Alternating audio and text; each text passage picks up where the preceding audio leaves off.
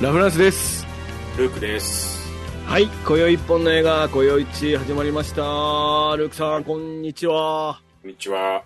はい今日はルークさんが来てるということは今回の、えー企画はうん。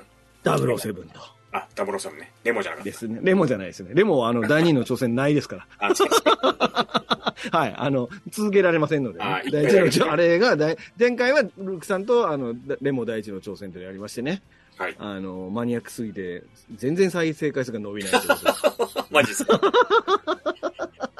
面 白い映画だから、見てください。はいね、まあ、配信がないので難しい。で、ね、今回は、あの、今までて、今まで一緒にずっとやってきている、うん。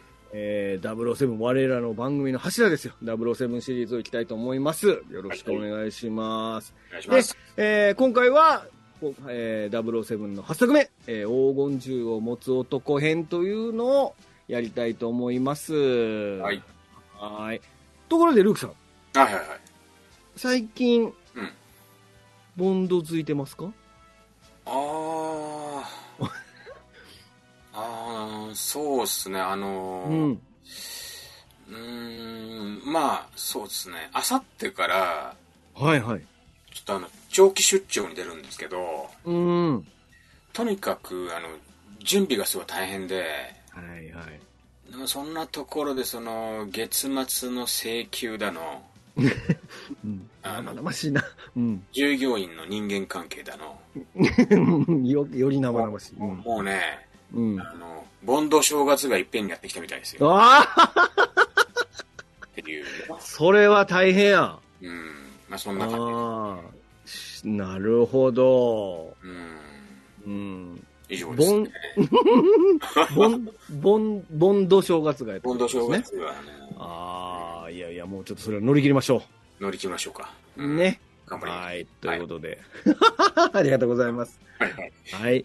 じゃあ、えーじゃあ、今夜の一本で、007黄金銃を持つ男について解説していきたいと思います。今回も、えーネタバレありでやっていきますので、気になる方は映画を見てからご覧くださいということです。はいえー、小内の配信についてお知らせします。で、当番組は YouTube と Podcast、えー、Apple と Spotify で配信中でございます。えー、こちらね、今チャンネル登録、泣きながらお願いしたら、微増しましたよ。あ の、はい、あの、よかたっだ言い続けるもん、たう言いん続けるもんやなっていうことでね、そうですよあの、徐々に微増しておりますので、一歩一あ歩の、ねうん一歩一歩ですよ。うん。なのでね、もうこれあともうちょっと皆さん協力していただくね。また、あの、我々また YouTuber に一歩近づきますので。そうですね3人増えて一歩下がるみたいなことはないですか大丈夫ですかあ、いや、あります。 っていうこともある、ねありますね。減ることもありません。ほどまあ僕ら、おもんないんでしょうね、きっとね。うんなんかあねのツイッターで、はい。あのなんか本当ありがたいことに、うん。適当にやってたら、あの、1500人ぐらいフォロワーいって、すげえな。で、ありがとうございますって書いてあげようと思って一応確認したら、5人ぐらい減ってましたわ。もう1500人やったら5人とかいいでしょいや、もうなんかすごいね、あれ上がったり下がったりするんだね、ああいうのってう。い。や、まあそうでしょうね。うん。だからまあ、あの、何ツイートしてないから、け消されてるもありますからね。ああ、そうなんですうーね。んやっぱりこれもやり続けないとダメだってことね、これもどんどん。そうでですね。やり続けなきゃ。もう一回走り出したら止まっちゃダメですよ、これはね。す。そうですうんねう。ん。ということですよ。はい。で、あの、我々は YouTube をやっております。YouTube がもう誰もがわかる数値として現れる媒体ですから、うん。ここで皆さんに、えー、あ、増えとんなと思っていただくのが一番ありがたいということですね。なるほどね。はい。なので、ぜひ、チャンネル登録をお願いしますということです。はいお願いします。は。い。はい。では、それでは、あらすじの方から入ります。はいえー、007黄金銃を持つ男、えー、1974年、124分となっておりまして。うん。うん。 ニクこソンれ、が移植した年ですね、ウォーラーあ、そうか、そうか。そう、前も言ってましたね。そうそうそう。で、あのーこれ、だから、1年前ですわ。あのーそう死だよねぬのは奴らね。そうそう。1年しか経ってないっていうね。もう、またスピード上げてきました。またスピード上げてきまし。そうったすねダブルゼムシリーズ。うんはい。うん、あらすじですね。はい。MI6 に007が刻まれ、007と刻まれた黄金の銃弾が届く。うんそれは黄金銃を持つ男の異名を持つ正体不明の殺し屋、フランシスコ・スカラマンガからの抹殺予告と思われた。うん。自ら調査に乗り出したボンドは黄金弾を製造したと思われるマカオへ向かいそこでスカラマンガの美しい愛人アンドレア・アンダースと出会う、おう実は銃弾を送ったのはスカラマンガとの関係を清算するためボンドにスカラマンガを殺害させようと思い詰めたアンドレアの偽装工作であったてんてんてんなってるこほとど、ですねんそうだったんだ。ちょっと女のこう恨みつらみみたいなものが入ってる、なるほどね。はいそうですね。黄金の玉に007と刻まれた銃が届くというところから始まる。あれ、爪切れとかで掘ったんですかね。なんでなんで爪研ぎかなんかで掘ったのかな。爪 これ陶器で送るのえ黄金の玉は、あの、噛んでる何 いや、噛んで、噛んでんの、それ。メ前ダ歯ルかよ。メダルかよ。 特製で作ってんだから刻むぐらい頼めるやろ。あ、そっでかす。ね。はい。 ということです。はい。えースタッフですね。まあ、監督はガイ・ハミルトン。あれ前回のレモンもガイ・ハミルトンじゃないですかおー。ね。はい。ハミルトンついてるから監督はね。ねハミルトン。そうです。ガイ・ハミルトンでございます。ね。制作は、まあ、ハリー・サルツマンとアルバート・アール・ブロッコリーですね。で、脚本がリチャード・メイボーム、メイボーム、トム・マンキーズ。トム・マンキーズも続投ですね。はい。で、撮影がテッド・ムーアで、音楽がジョン・バリーということで、今回音楽、ジョン・バリー戻ってきました。前回は違いましたね。うん。うん。あの、今回は一作ぶりに戻ってくるということ逆でに、シャルツマンはもうこれ最後だもんね。サルツマンこれで最後ですね。はい。そうです、そうです。うん。で、えー主題歌がルルの The Man with the Golden Gun ですね。ルルさん。はいルル三条、ルル三条、あ、そうか。風邪ひいたらね。風邪ひいたらね。うんうん。早めにね、ルル飲んでくださいね。だから結構元気だよね、歌い方もね。あの、ルルそうですね。まあ声は通ってますよ。やっぱ風邪薬飲んでますからそうね。だよね。うん。早めに飲んだからね。早めに飲んでるからね。うん。赤いマフラー巻いてますよ、多分。うんうん。わ、わかるんかな、これ。はい、すいません。 あいやいやいやいや、はい。で、メインタイトルデザインは、えーもう一作目からずっとモーリス・ビンダーじゃないです。えっ、と、モーリス・ビンダーが、え2作ぐらい抜けてますけど、モーリス・ビンダー今回もやっております。はーい。はい。はい。で、プロダクションノートですね。えー今回74年の映画の世界興行収成績でうん、これ第4位となっておりますねあ。ー最近この位置キープですね。で、今その年の1位はタワーリング・フェルノ。これはこれは勝てんね。これ小は学。校の時にさ、ミス、はいミス化されてさ、親に。うん、はいその時も俺マンション住んでたんだけど、はい。はい。一週間火事の夢見続けたからね。うわあそんな高いとこ住んでたもうトラウマだよ、こんなの。結構部屋のせん、そんな広い家じゃないんだけど、はいはい。夢の中でもあっち行ったり逃げたり、こっち逃げたり大変だったよ。あーあ、あちちあちいってことですか。あっち行っちはい。ゴールドそフうィン違ガう、違う映画ですね。違うゴールドフィンガーはいはいはいはい。うそして、2位がブレイジングサドルですね。これメルブルックスの映画ですかねん。ああ、そっかそっか。うん、ジン・ワイルダーの映画みたいです。このメルブルックスの映画とか2位とかすごいですね。すごいですね。で、3位がエマニュエル夫人と、あですね。うんパパやパパやパパやパイパイパイパイアドゥーみたいなやつね。それ。 はい。で、えー9位は、ゴト、ん9位一応、ゴッドファーザーパート2が9位になっております。ああ、そうなんだ。ということですね。ゴッドファーザーパート2は割と、ちょっと下の方だ。下ってことはないでしょうけどう。ーん。で、全ベスト5とかには入ってなかったんですね。そっかうーん。でそして、イギリスの女性シンガー、ルルですね。あの、早めに飲んでくださいね。ルルが起用されたタイトル曲は、えーイギリスのミュージックウィーク誌では最高3位ですね。ということで、まあ、前作よりの、えー、リ何でしたっけ、死ぬな奴らのテーマよりも上だったと。おーウィングを超えたんだね。そうそうそう、ウィングスこれ飛んでいきましたよ、ウィングスの上を、ね。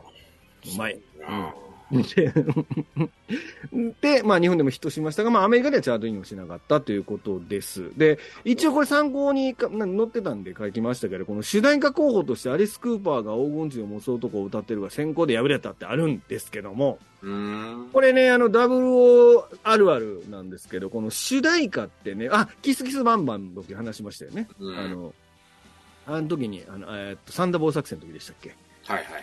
話しましたけど、この007の主題歌っていうのは、いわゆるその、えっ、と、没作品っていうのが何曲かあるわけですね。その、選ばれるんですね。だからその作られたと曲から。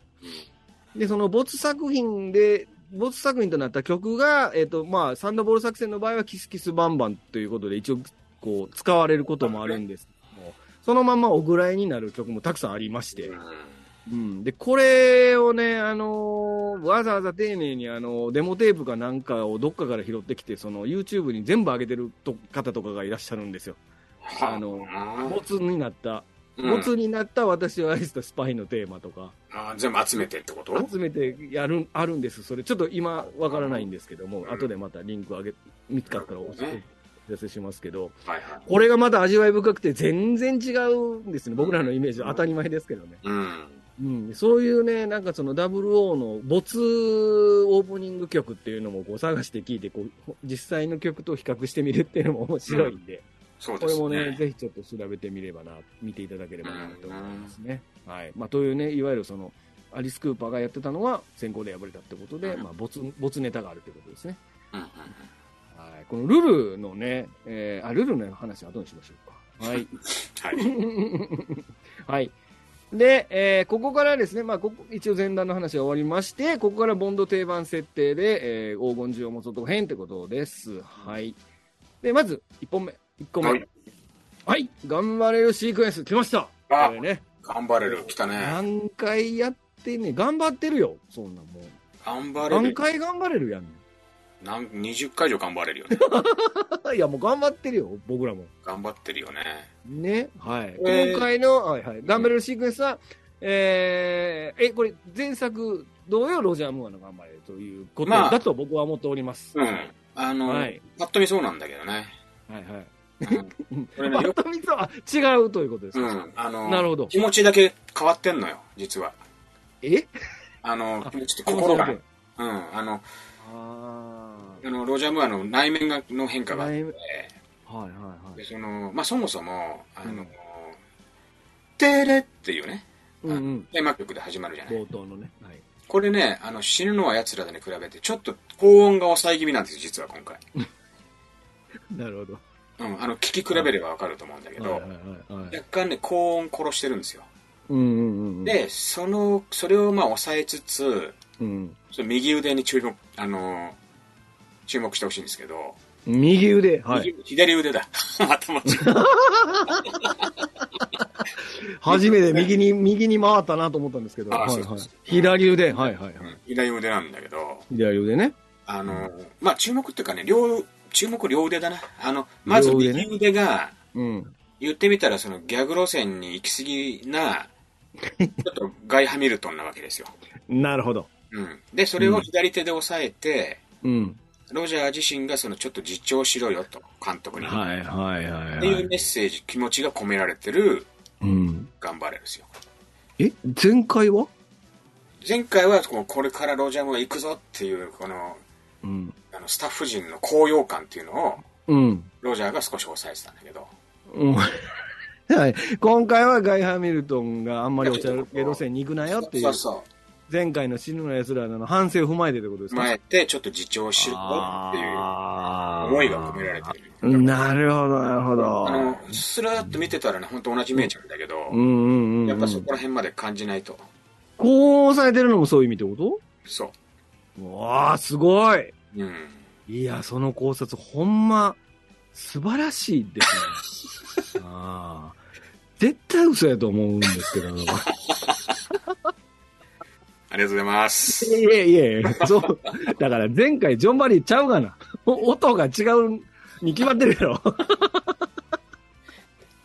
いやいや、確かにね。あの、このほん、いや、もう分かりました。これはもう僕、分かりました。これあの、皆さんね、今聞いてる皆さんね、もうほんまね、うん毎回頑張れるに、になんか意味をこう思いながら見てください。そうねうんそう毎回違いますから。そうよね。うん。やっぱりだってほら毎日同じ人に会ったってさはいはい。同じ挨拶したってはい。おはようって中にもいろいろあるわけよそうですね。うん、だからやっぱりね毎日が新鮮ではい。毎日が素晴らしいっていう話、なるほどね。うん、もう終わろっか、今日は。もうええ話聞いたから終わろうか。 という頑張れるでございます。はいはいこれね、毎回、もうやっぱそうやそうやって見てもらうのがうん正解です。はい。はいということでね、ははいい。もうこれ、これはフィルムの使い回しです。はい、 次。えーっと。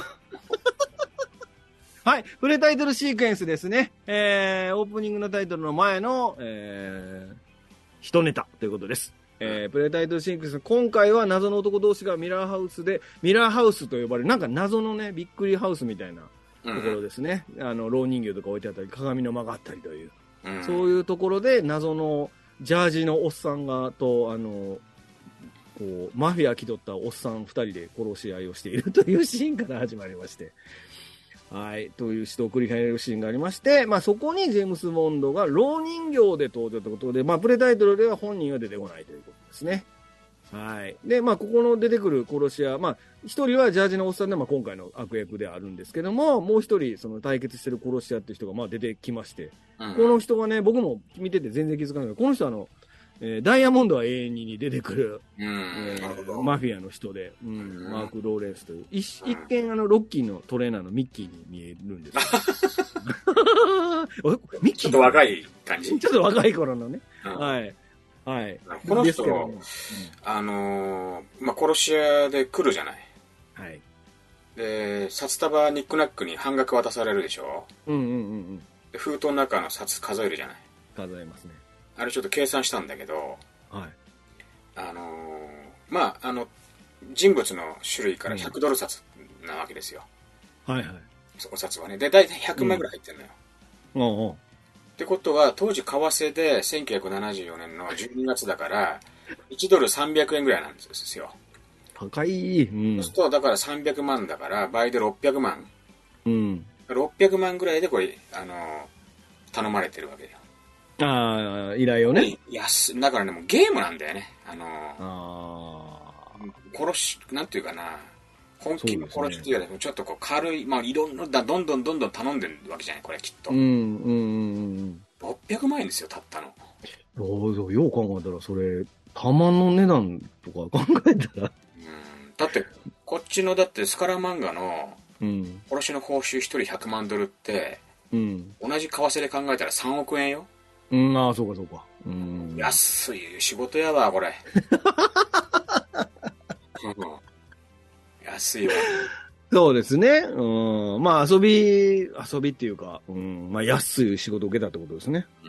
うんうん。確かに。ガラスのね、あの、まあ、これちょっとその、当時すごい、はあの、売れてた燃えよドラゴンの、うん、うんもう。そのヒットあやがってるから、そうですね。まさにその時期の映画ですから、こじゃあそのガラスのあれももうそのまんまなわけですよ、燃え燃えよドラゴン出てくるね。れ。そうですね。うん。で、あのー、老人形っつってもね、役者使ってて、まあ、うん。ロージャムはまだいいよ。うん。よよくやってんだけど、あの、アルカポネ出てくるじゃん。出てくるね。瞬き2回ぐらいしてっからうんね。してる、してる。 よくできた老人形なんでしょうね、だから。 のそうかあれもちょっとまあすごいな まばたきしてるやんっていうね。ああ。まあ、ロジャー・ムーアも必死で生き殺してますけどね。まあでも、うまいよね、こっちの。うい。まい。いや、うまい。 顔色もちゃんと悪くしてるし。そううよまい、うまい、うまい。これは確かに、これ見どころよ。もういきなり見どころ満 ですね。は載だよ。いはい。この、だから本人は出てこないけど、ボンドが出てくるっていうのは、あの、ロシアより愛を込めてと同じですようんね。いや仮面かぶって偽物みたいな。そうそうそうそうそうそう。だからまあ一応その加工作オマージュも入ってるんでしょうね、きっとね。まあ、おっしゃる通り、もう本当にこれ、だから前回、萌えドラゴンが少し、えーより上だったんですよね、死ぬのは奴らだから順位がね。うんそうそうそう。だからずさ、もうこの1年前に萌えドラゴン公開してますから、もう完全にこれあやかってると言っていいでしょう。まあね、後から出てくるけど、やっぱりその、カンフっぽいさ。うんうでん。だからちょっとやっぱりその、あこのの当時はね。うんーアジア圏のね、そういうのをちょっそうですとそうです入れてますよね、今回は。もろ影響を受けてますね、これね。うん。でもほんまにこの映画からですよね、こういう鏡の間とかのアクションとかがやっぱり増えてくると言いますか。うん今でもありますもんね。うん。うんなんかそういう、まあ、ジョン・ウィックとかもそうですけジョンウィッど、ク鏡の間で戦うのはよくある。そうですね。うん。そうっていうね、このプレイタイトルシークエンスで、まあ、その鏡の間で戦うというシーンが出てくるということですね。はいはいはい。はい。で、そこから、まあ、オープニングのタイトルになりまして、まあ、主題曲の、ここですね、ルル。えー、早めに飲んでくださいね。うんあのザ・マン・ウィズ・ザ・ゴーデン・ガンですね。はい。はい。これ、どうですか、ルークさんこれ。はいい曲よ。ああ、いいや、や、ちょっと、いよあの、歌おうか。 歌おうか。 はい、お願いします。ちょっとよ、ほんとちょっとね。ちょっとね、はい。ちょっとだけよ。今夜一パワフルウェポン。ウェポン。ラフランスミリオナシャ。おい。ルークはセカンドゥノン。ザマンウィザゴールデン ガン。パカパパパパってやつですね。えーなんてルークはセカトゥのって何セカンドトゥノンって、まあ、あの、別にそこは普通にあ、ごめんなさい。本物の歌詞入れてる だけなあー、そうか、そうか。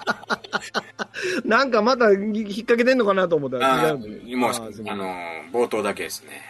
なるほど。いや、これ今歌って、ありがとうございます。歌っていただいてね。あの ーはい。いや、あの、超いい曲ですよ、これ。あの、すごいよね。あの、なんかね、今まで聞いたことないタッチのうん、ボンド映画の曲なのに、うんちゃんとボンド映画の曲に聞こえると言いますか。まあこれは当然作曲ジョン・バリーですから、はあの、もう買って知ったるジョン・バリーが作った曲なのですが、い。うんめちゃくちゃかっこいい。今までと違う躍動感のある曲というか。やっぱエレキがギュイーンってくるやん。うん。うん。そうそうそそうそう。こがなんかね、ちょっと今までと圧倒的に違うというか。冒頭からかっこいいじゃないですか。ダダダダダダラーン、ダラーンから始まるのめっちゃかっこいいですよね。うんいい。っすね。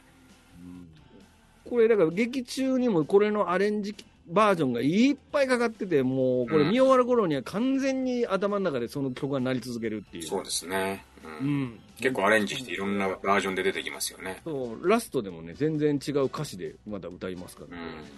うんいやもうこれ素晴らしい多分このルールって誰やねんって話なんですけどねうんうんはいとねいう曲でございますはい。はい。で、えーロケ地ですね。まあ、ろ今回のロケ地は割と明快な場所だったので、い一応お知らせしておきますと、まず香港とマカオですね。70年代の香港とマカオ。で、えーあとはもうタイですね。まあ、バンコクとブーケットですうんの。もうか、まあ、完全アジアロケとなっておりますので、まあ、これもだから、二度死ぬ以来かなだから、アジアロケというのは。そう。そんなこと、ねそうですよね。うん、そうそう。ムーア、ロシアムーア版のボンドは、2作目にして、アジアロ、オールアジアロケの映画を作っておりますと。まあだから今回ちょっと中国寄りというかね、香港マカオで、うんうんまあ、日本からちょっと、うん。うん。まあ少しアジア圏に広が広がった感じうんうんうん。ですそようですね。ううんん。まあ最初にちょっとね、香あ港の、東南アジアっていうか、出てきましたね。うん。東南アジアじゃないか、あちら、あの、ベイルートかな。ベルとか、中東、うんうん中東のまあ方レバノンでのすね。ね。うんうんうんうんうん。そうですね。まあ、結構あのーいいですよね。これだかひしゃら、げ、うん。プーケット、パパンパンガー湾うんうんうんっ。ていう、なんか、観光に行けるみたいですね、ここね。これ、すごいいいとこです。なんか、うん上に亀仙人とかいそうな感じの、あの、なんねつなんつったらいいのこう、岩が突き刺 さ、なんつったらいいのかなこの、そうもねご飯を山盛りみたいな、あの、 なんつったらいいのかな岩がいっぱいあるところですよね。 なん、なんて言ったらいいのかな面白いね、これ。面白い。ここ行きたいですね。なんか船で、その、この島の際のところ、水の際のところ、鍾乳洞みたいなところ入っていくような映像ありましたよ、なんか。うんうんうんうん。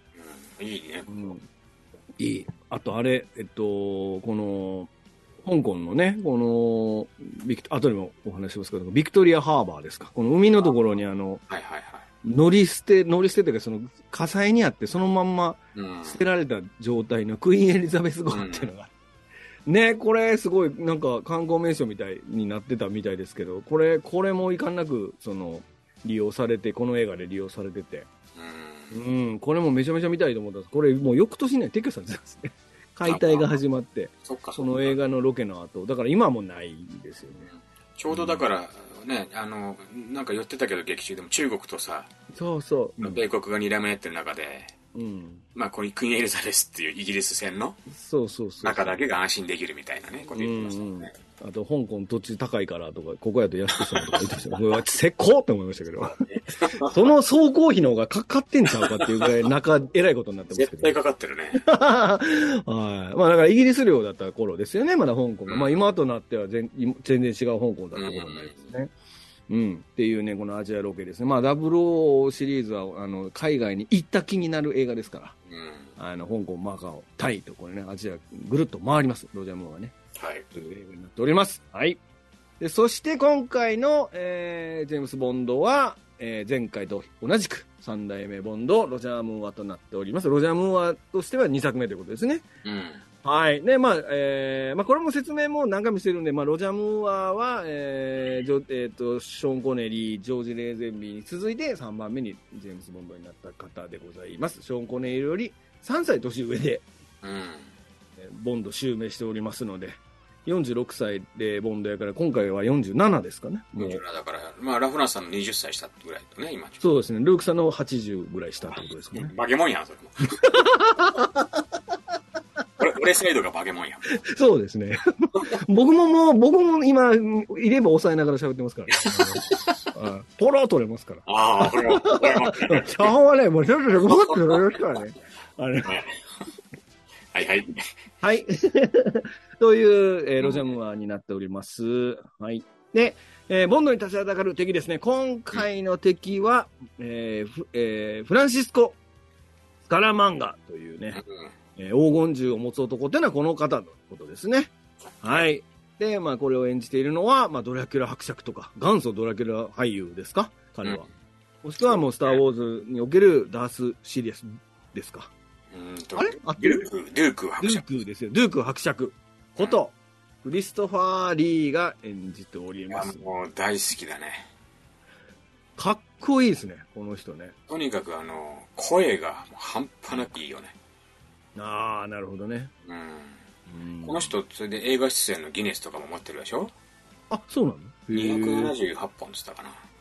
へ最えも最も多くの映画に出演したっていうギネス持ってて、ーうん。確か280本近いですよ。すごい。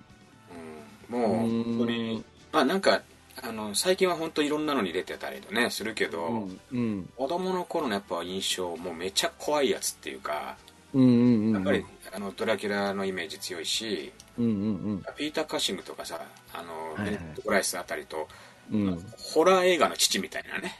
うんうん、だから本当その、それを経て、経てうんなんかその、ロード・オブ・ザ・リングとか、スター・ウォーズとかうん。ね。うん 出てるから、なんかちょっとこう、もう、初めっから怖いんだよね。そうですね。まあ、この人って何歳になっても適役、適、あの、要はその人に適した役があるっていう、得した、得ですよね、この顔ってね。そうだよね。何歳でもできますもんね。おじいになってもおじいの役できまあ当たり前のことですけ ど。あの、いや、渋い役ができる、やり続けられるということ亡ね。くなる直前というか、亡くなる時まですごいオファーがもう入りまくってたらしいよね、映画のうね。んだって、いつの時代の彼見ても、年取ったなと思わないんですもん。いや、年めちゃくちゃ取ってるにもかかわらずですうよ、ん。うん。昔からその風貌でいたように見えるっていうかね。そうですね。うん、いや、これ素晴らしいですよ。もうこの役者さんのキャスティングがこの映画にどんだけでかい、あの、こう、イメージを与えてるかといいますか。う。。うんでかい存在エ感マ・ですフよレねミングのいいところで、うん。そうらしいですよね。うん元イギリス空軍のね、タイのね。怖いなあもうそれ、なんか。うん。うーん。という、最えー、高ですね。この人は、うん映画と言ってもいい。この人ありきの映画ですね。うん。クリストファー・リーがフランシスコ・スカラマンガという役をやっております。で、えーもう一人ですね、このニックナックっていう、このエルベー・ビルシェーズっていう方ですね。この、えーもう見たら一発で印象に残る、うん。うん、あのーなんて言ったら、まあ、こ小人症の方と言ったらいいんですかね、彼。ね。うん、の方で、えーこの敵役として、まあ、スカラマンガの相棒という立ち位置で出てくうんるんですけども、いやこれもすごいですよね、うん。これも忘れないね。うん。うん。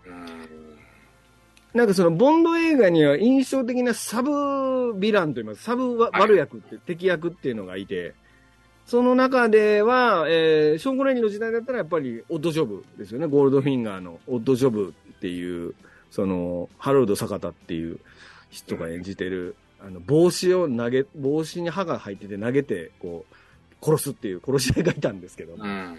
まあ、彼とかみみに、と同じような、いわゆるそのサブ的役としてすごい印象に残る、ニック、そうねニックナックっていうのもすごい印象的に残るキャラクターなんですよか、敵意をその、うん主人にも向けてるのが面白いんだよね、ちょっとああ、そうそうそう、最初そうですこのね。人ねうん。なんかこの人でそうなんですも、50歳で拳銃自殺しちゃってんだよね。あ、そうなんですか。うん。へえ。まあ最後。は、あのベン・スティーラーのトークショーかなんかが最後だったらしいけどね。ああ、そうなんだ。へえ。なるほど。うん、そういうね、にエルベ・ビル・シェーズっていう人が。まあ、で、このエルベ・ビル・シェーズ、こう、ちょっと調べたんですけど、あのーこのニック・ナック役のエルベ・ビル・シェーズさんのこの人生を描いた、ニルベっていう映画が実はあるそうですね。これ僕も見てないんですけども。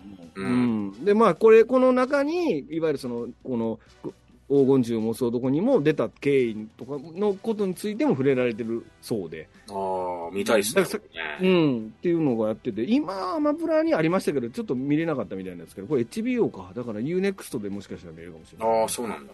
うん、で、この、えっとエルベ役を、まあ、我らがご存知、ピーター・ディンクレイジうん。が、高2がね。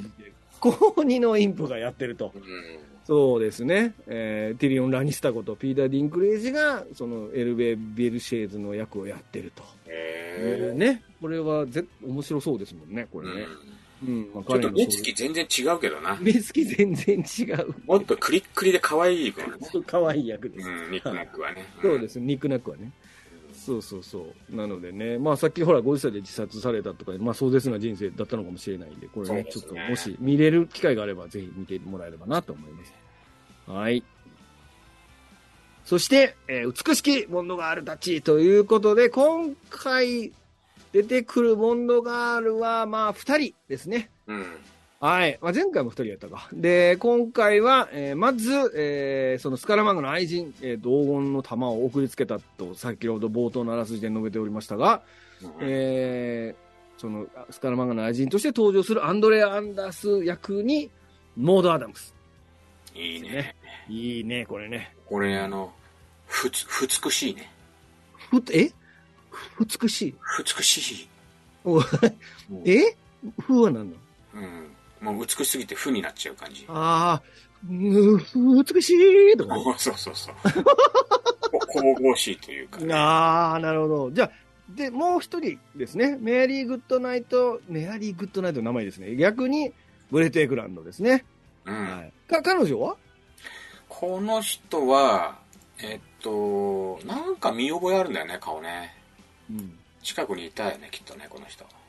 じゃあ、いるか誰ちょっと、木の実、木の実奈全然ちゃうわ。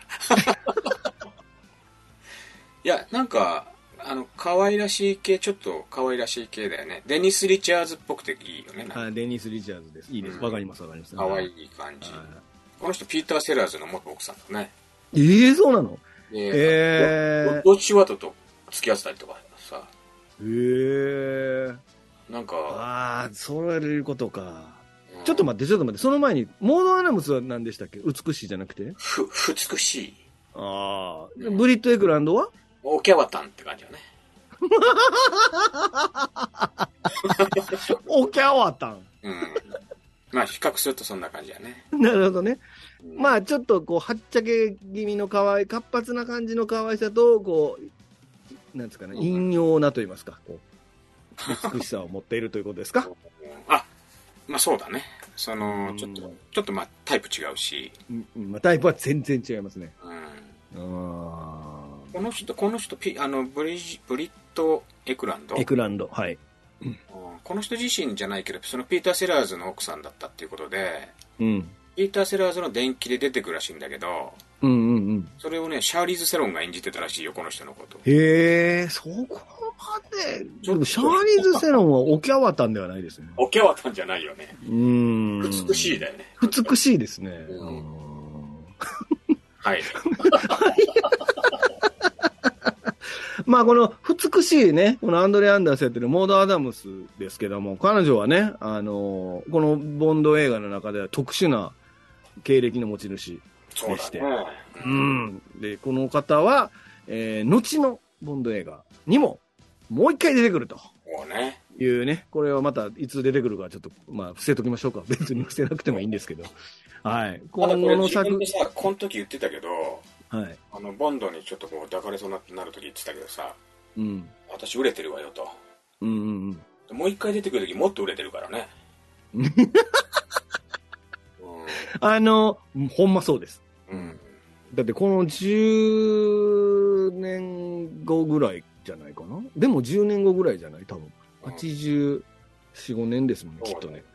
うん。やっぱでもう一最回最出てきま年すけど。最年長ボンド最年、そう、ボンドガールですね。ああもう本当ふでもふこの美しさは何なんだろうねいやいや、だって85年でも美しかったですよ。だって。美しかったありがとうござい ますあ、いえいえ。 えっと、えっ、と、メアリー・グッドナイトは OK 終わった うんあのごめん脳 に脳に信号届くのは少し時間かかるんでわからへんねんな。その、オキャワタンと美しいってなんか、はい。という。顔見りゃわかんやんかか わ飲み屋で隣に座ってる親父か。その、パミリわかるやんか。つって。 はい。ちょっと歌おうかとか、最近だから飲み屋の隣の席に座ってる知らないおじさんキャラになって知らる。大丈夫ですか、ルークさん。兄ちゃん曲歌ったおうかつって。ああ絡み絡み酒じゃないですか黄金銃、黄金銃やろ歌ったのか言っ てこのテーブル勝手に入ってきて話題入ってきて、入ってきて、入ってきて。ああああ老害じゃないですかただのもうあんたの女、美しいなあ言う て。わーってなるパターンですね。あーはい。はいすいません。 はい、次。えーっと、で、再び登場。あペッパーフォアガン。ああもう最高だねいやー、もうこれ前回の死ぬのは奴らだに引き続き、このペッパー保安官ことクリフトン・ジェームスが出ますね。はい。うーん、もうこれやっぱ本当この人コメディリリーフとして最高の瞬間に出てきますからね。いやーこの人の出てるシーンが多分多分このもう一番クライマックスというかそうですね。この人そのうで出すてよるシーン全体的に一番面白いね面白い、面白い。うんでもなんか場所似てますよね。あの、死ぬのやつらと場所とね。まなあんそかうだね、ううんん、川っぺりのところ今回あのうん夫婦で旅行中なんだよねそうなの、そうなの。夫婦で旅行中で。うん、それもあの、現地の警察の人に、ここは俺に任せろで、ルイジニアな警察のペッパー保安官だってベラー見せてんねんけど、管轄全然違う から、何の効力もないやろ、お前って思って。いやー楽しいよ、楽しいキャラです。はい。このまた再び登場しますんでね。うんこれもまたシリーズさ、シリーズの楽しみということですね。はい。で、ここからは MI6 ですね。もうここもパパッといきますね。MI6、M とボンドのやりとりということで、うんえー、ボンド映画定番の M の執務室ですね。まあ、M のところに、えーボンドがやってきて指令を受けるというシーンですね。で、今回も、えー、ロジャー・ムーアの文アボンドが M に呼ばれて M の執務室に来るシーンがありますと。うんで、今回は、えっ、と、ロムーアボンドになってから今回初めてですね。だから 2, 2, 回、2作目にして初めて M, M の執務室に行くと。ああなるほど、うんはい前回は、あの、自宅に急にあの、ああおおられ宅ました訪問みたいなね、お宅を訪問されて、うん、で隣の晩ご飯みたいなね、隣隣のボンド飯。 ど晩ご飯ね。うんはい。というね、隣の晩ご飯であんな入ってき方するか な。うんちょっと重々しいね M スケ、も M うちょっと軽い M M スケでしょ。米スケじゃなくて M スケがうまいねおい進まん。で、 ですね。で、まあ今回 M に、M に出会うのが何回出会うかっていうのは割とこのボンド映画で面白いところがあって、M に何回も呼び出される映画もあれば、1回だけ出てきて終わり、もしくはほぼ出てこないとかいろいろあるんですけうんど、うんまあ原作のあれなんだだろうと思いますけど。はいはいはい、で今回まあ2度ほど出てきまして、2回目はもう先ほどそのロケ地でお言ったお伝えしたそのビクトリアハーバーのクイーンエリザベス号の中にね、あのこう作戦室、指令室みたいなのができてるんですけども、このビクトリア、クイーンエリザベス号が、うあんのもう斜めに沈んでるので、そうだよねはい、その斜めに沈んでる船をにこううんまっすぐになるようにこう斜めに全部地レースとか作ってるっていうあのすげえ変なセットが出てく俺るっていう。昔縁日にこういう家なかったびっくりハウスみたいなさ、うん、びっくりあるある、あの、回るやつでしょ。あそうあれもあんのか椅子があれ回るやつや。はいびっくりハウスっつったら、もう気持ち悪くなるから、僕は入ったらずっと目つぶこの人たちもさ結構きあの酔うと思うんだよねこれ俺も思いました。俺だって見てただけで酔いそうですもん、これ気持ち悪いと思って。ねえうん。よう平気なのそうこの人たちそうそうそう。そういうね、作戦数がね、2回出て、まあ、M との会話のシーンが2回出てくるわけですけども、今回珍しくね、あの、Q が、あの、M に怒られてるっていうところもあって、あうあ、んはい。なんかちょっと珍しいシーンもありましたね。うんうんうんはい。まあ、おなじみのやりとりがある。ここの話がね、割とこの映画の中では静かで退屈に見えるんですけど、すごい大事なこと喋ってるんで、 あの、そうですこねこと、まあ子安心供の頃ってね、ここ、ほとんど飛ばして見てるじゃないですか。なよう分かれへんから、なんかむ難しいね、話がと思って。うんうんでもね、あの、今見るとね、ここの話めちゃくちゃ大事なこと言ってるって思うから。まあちょっとそのきっかけとかねうん目的とかって大体ここ見ないと分かんないからね、そうなんですよ。だからその経、その社会情勢によ、ね、に対して悪いや、悪いやつが何を企んでて、イギリスとしてはどう介入するかって話をここで全部してるんですよね。そうだよね、割と真面目に喋ってるから。うんうん。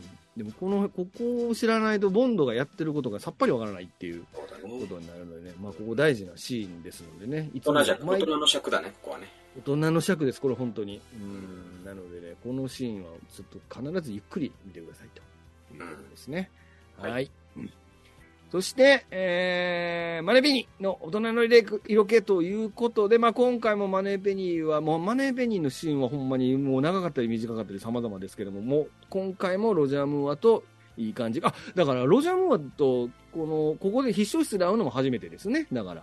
ああそっか、今回そうですそうですだからこんこのロジャー・ムーアとのやり取りも初めてのうん、シーンにななりまして帽子をしたくないでこねこでそうそうなんですあのもうこの時代帽子かぶらないんで紳士たるものうん帽子投げないっていうね、そっかうん今まで見てたねロジャーじゃないショーン・コネリーの帽子投げが封印ということになっております今回はねうんということになっておりまあしのて、もう裸のガンを持つ男みたいなさうん勘違い言葉遊びみたいなのあるじゃんうんはいはいフェアバンクスはってああ言今日も今回言ってましたね、はいはい、バラスかよって答え言るっんてだけどましたねいやいやフェアバンクスってな名前の方だねっていうねう、んうんうんうんうん言っそれてなんましかあたの裸のガンでよく言う、うんあのしょっちゅうあるのがうんあのタバコをこう一本割ったそうと思ってうん。タバコはって聞くとうん。知ってるって答えるんだよね知ってるうんタバコのことは知ってるよって俺知っうてるんうんうん。そうういう言葉遊びみたいなね。ん、 ななるほどね。うん。これいいね。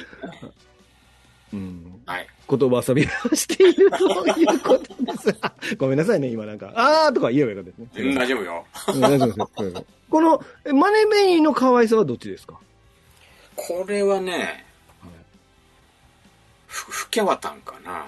あ じゃあ、老けてる可愛いになるやろ、それ。いや、そうか、それはちょっとダメよ。美しさもあり、はいはい。コミカルさ可も。愛さ。ああ、そうですね。うんアベレージってことでいいかな。アベレージですね。じゃあ、うん違うな、ミックスだね。うん。ミックス まあ、ミじゃあミックスですね。ミックミッスク、スミックス C。ミックス C ですかね。ミックス C? ミックス C、美しいじゃなくてミックス C ですかね。ミックス C。うん。 名が鳴るから。これ、多分シリーズ、僕らのシリーズで一番しょうもないことばっかり言ってる回になりそうですけど、だ、だ、大丈夫ですかねダメかもね。うん取り直し案件ですかこれ。大丈夫ですか、うんはい。というマネベニーがね、えー、ボンドとのやりとり、今回、えームーアボンドとは初めてですが、ムーアボンドに対してもうん、割といい感じと。そうですね。ですね。まあ、私の魅力をもっと試してみてもいいのよ、ダーリンっていうシーンがあるんですけどもね。おーはい。まあ、素敵なマネーペニーが今回も見れるということですね。はい。えー次ですね。えっ、と、Q の秘密兵器ですね。Q の秘密兵器は今回は、えー、実は出てきますが、えっ、と、まあ、見てもらってほしいんです。まあ、乳首だけです。Q の秘密兵器はね。もうこれは何が乳首かは見てくださいということですね。うんはい。で、そして Q はもうこん、ことあるごとに今回 M に怒られてますっていう。うるさいって言われてる。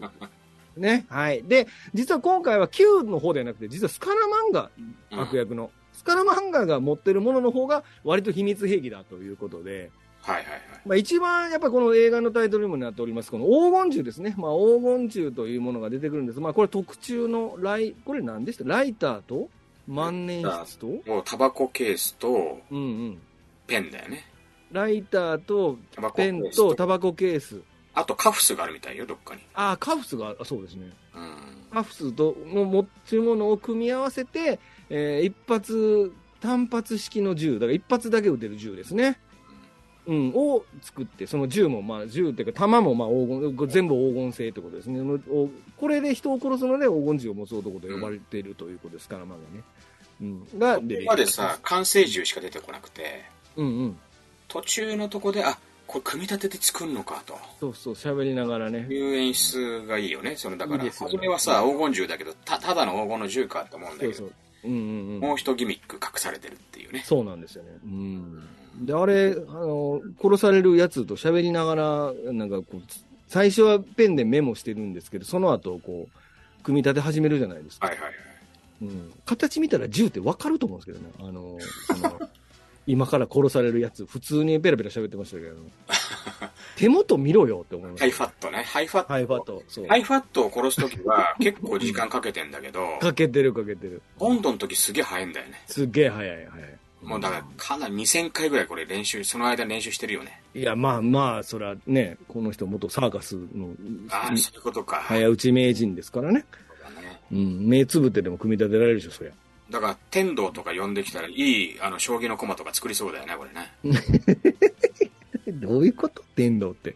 えあの、山形の天道師。あ、そういうこと天道もっこの天道ってことなんじゃそれ。 突っ込むことさえできへんわ、もうそうなってきたら。そんな、民芸品の域まで行ってしまうと。はい。 はい、という、この中で、えーえーっと、 あの車でね、あの車に跳ねつけてバーンって空飛ぶね、AMC、アメリカンモーターサイクルの車のマタドールキャッシーニクーペというのが出てくりますと。うんで、なぜかこの映画、スカイラ漫画の方が秘密兵器を持ってるということでございます。はい。これね、あの、 結局、あ、ごめんね、あの、いいよはい。あの、Q よりも、うん。ことごとく、スカラ漫画のが上なんだよね。そういうことになります、うねん、あ、の、乳首もね、よく見てみると、うん。あの、あ、まあ、そっか、スカラ漫画は本物か。スカイラ漫画の本物ですね。スカラはい漫画の方は、何いに対抗してもう一個乳首作っとんねんだから、や、ちゃんとね、毛まで生やしてね、はすごいよね。い。うん。うんど。っちが ?9 のやつが 野球っていうか、あの、スカラ漫画の方が。すごい、あ、そうかそうか。あ、ほあまあ、そういう意味か。そうですね。確かにね。でさ、まああの飛行機もさ、うん。車飛行機もちょっと Q がさ、うん。悔しがって、まあ、うちでも開発してるよなんて。 20円を開発して言ってましたね。うんだからやっぱり、ことごとく、やっぱりね、あの、Q の、この、組織の技術力よりもスカラ漫画の方が上みたいすな。ごい、すごいですよね。うんうん。でもこの車、あれ、なんかどっかのに乗り捨ててあったって言ってましたよね。言ってたよねなんかその後。そうそうそう。で、あの、あの、じゃあ、あの、なんやで飛行機乗り換えて飛行機飛んで、飛んでてええないかって思いましたけど ね。あのだって、納屋に入ってるわけやから。納屋に用意しとけよ、セスナとか。そんなでかい装備用意して、飛んでったら乗り捨てるって随分雑って思います。そうね。うんもう、お金もねありすぎて。お金ありす、まあ、暇なんでしょうね。だって、僕だってあれですよ。例えば、5億とか6億当たるとするじゃないですか、宝くじで。おう何やるかって聞かれたら、うんまず一番初めにやるのは家の中で一番高いものを壊しますからね。あ何ですか ?X ウィいやングの。わかんないいやいやわかん X ないウィングの模型ですかで、その壊 した、あごめんね。あ、ごめんごめん。大丈夫よ。壊した、で、散らばるでしょ。うん。そのゴミをお手伝いさんに片付けさせるっていう、そこから始めるからね。わだから多分ね、どんどん悪い人間になっていくと思うよね。あ。ま、ひどいですね、それ。ひどいよね。う。うんん。まあ、そう当た考っえると、だうん。うん、大金持ちだから。そうですね。当たったら僕だけにメールくださいね。そうなのわからん。何のメリットがあるのそれ。え いやいや、5億も当たったら5000万ぐらいくれるかなと思いまし本当た。はうん、まあいいよ、じゃあ。い。 やったー違うわ。はい、次。 はい。はい、こうはい、劇中に、劇中に登場する乗り物たちということで、今回は、まあ、えー、まあ、ボンド、えー、ムーアーボンドになってから、まだボンドカーというものが存在しておりませんが、アストンマーチンのが出てきてないということですね。で、今回はその代わりに、まあ、彼が途中で盗み、盗み出す、うん。車のショールームから盗み出す、えーこちらもアメリカンモーターサイクル製のホーネットハッチバックという車が登場します。えーボンドカーじゃない時のボンドが乗ってる車、赤いの多い説多いですが、ねまたここでも 実証されてしまいますけどね。これに乗って、まあこれがたまたまペッパー警部がいるタイミングでこの車に乗り込むってことになって、まあそうこの車でボンドが大暴れするとう。いうんことですね。わかりやすいね、今回その AMC とあのね、うんスポンサーになってて、コラボやそうそうすごいわかりやすいよそうねです。ねうん、あからさまな AMC もまあ、持タち上ドげておりまロやすら、。オーネットやらね。うん、そうなん今ですよ今はなき AMC。うん、そう、そうみたいですね。今ないんですよね、これね。ううんん、でもかっこいいですけどね、この車ね。結構だかうんら、中型車っていうか、ここがちっちゃい子車が多ちいっね。。ちゃい車なんですよ、そうそううんそう、だからなんかあの、ロジャームーンやっぱでかいから、でもね、すごい様になるんですよね、運転席に乗ってるのが。そうねううんん。やっぱちっちゃい車に大きな人乗ると、かっこいく見えると言いますか。クリストファー・リーもボンネットに頭こすこすりまくらんですよね。そうそうそう、そうですね。うん。そうそう、このね、赤い車がね、もう大活躍すると。うんはい。いうことですがでね、まあこれはあのぜひ見て、見てもらえれば、まあ見た人はもう分かっとるってことでしょうけども。 はい。ということになっております。はい。以上ですね。なんか長くなりましたけども、以上が、いわゆるいつもおおでえーおお話ししている、うんボンドの定番設定ということになります。はい。はい。えー、この、ですね。 この、なんで俺考えてんねん。えっと、で